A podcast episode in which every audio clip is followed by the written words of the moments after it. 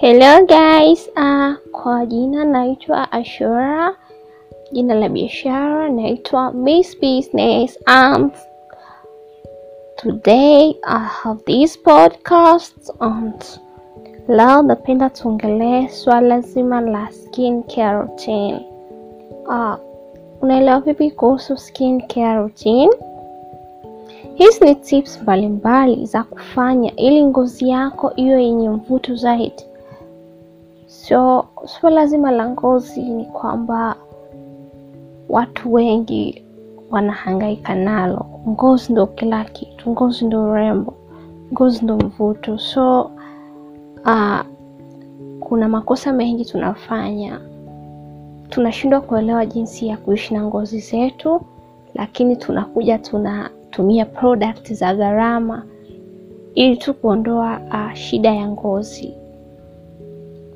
Uh, kabla hujapoteza pesa zako, hujapoteza muda wako kwa vitu ambavyo vinakuja vinakusaidia then vina tatizo linarudi tena.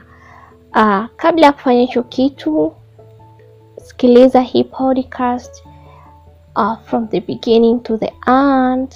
And kabla sijaanza rasmi uh, don't forget to subscribe and follow this podcast ili uweze kupata uh, uh, other, other profitable things ambazo zinakuja.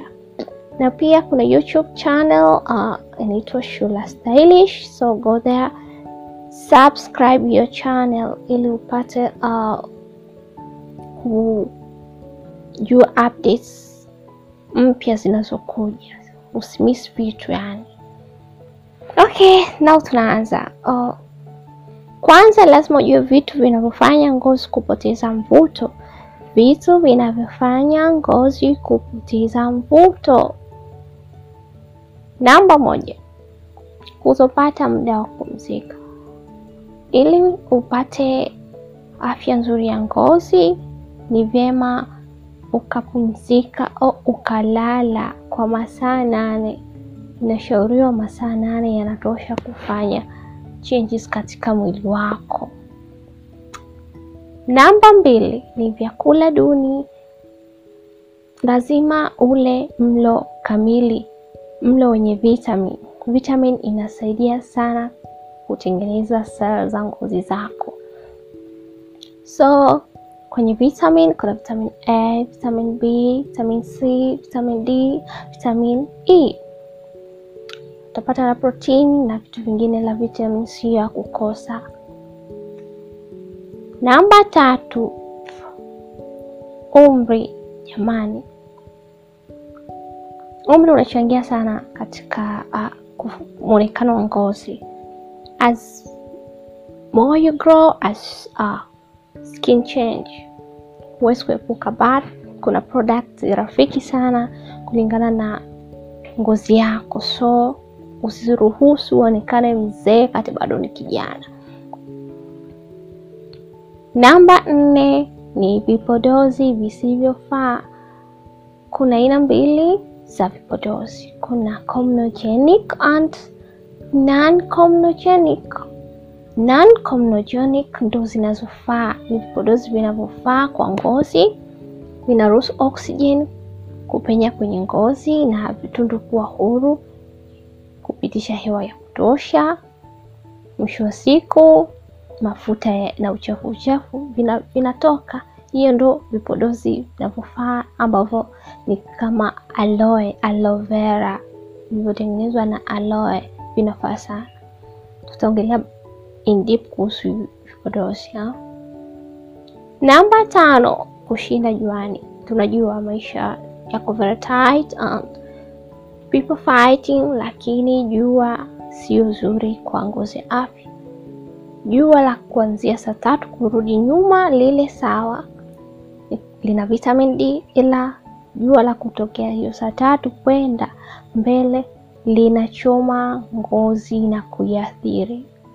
Kwa hiyo ni vyema ukawa na sunscreen, uh, ukatumia vikinga jua unapokuwa kazini kwako. Namba 6 kuipa ngozi heka heka.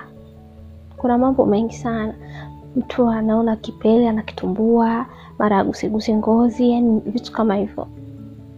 Kitu kibaya zaidi ni kwamba tunatumia mikono na mikono inabeba bakteria au bakteria sio wazuri, wanaathiri sana ngozi yetu. Kwa hiyo tuache kuipa hekaheka ngozi, kunao, kuosha uso kila saa. Namba saba ni stress, msongo wa mawazo. Tupunguze stress. Maisha kweli yanaweza kabana, mambo mengi, mapenzi, lakini stress sio nzuri, kwa sababu inapelekea kuzalishwa kwa stress hormone, na hiyo stress hormone inaenda kuathiri uh, ngozi yako. Kwa hiyo stress sio nzuri. Oh, namba nane ni mienendo mibaya au mibovu ya maisha. Kuna lifestyle mtu anaanzisha, okay, ni lifestyle yake, lakini si nzuri. Oh, ipo kama oh, mtu kunywa pombe, sigara, mabangi, yani ni starehe lakini ni mbaya sana kwa afya ya ngozi.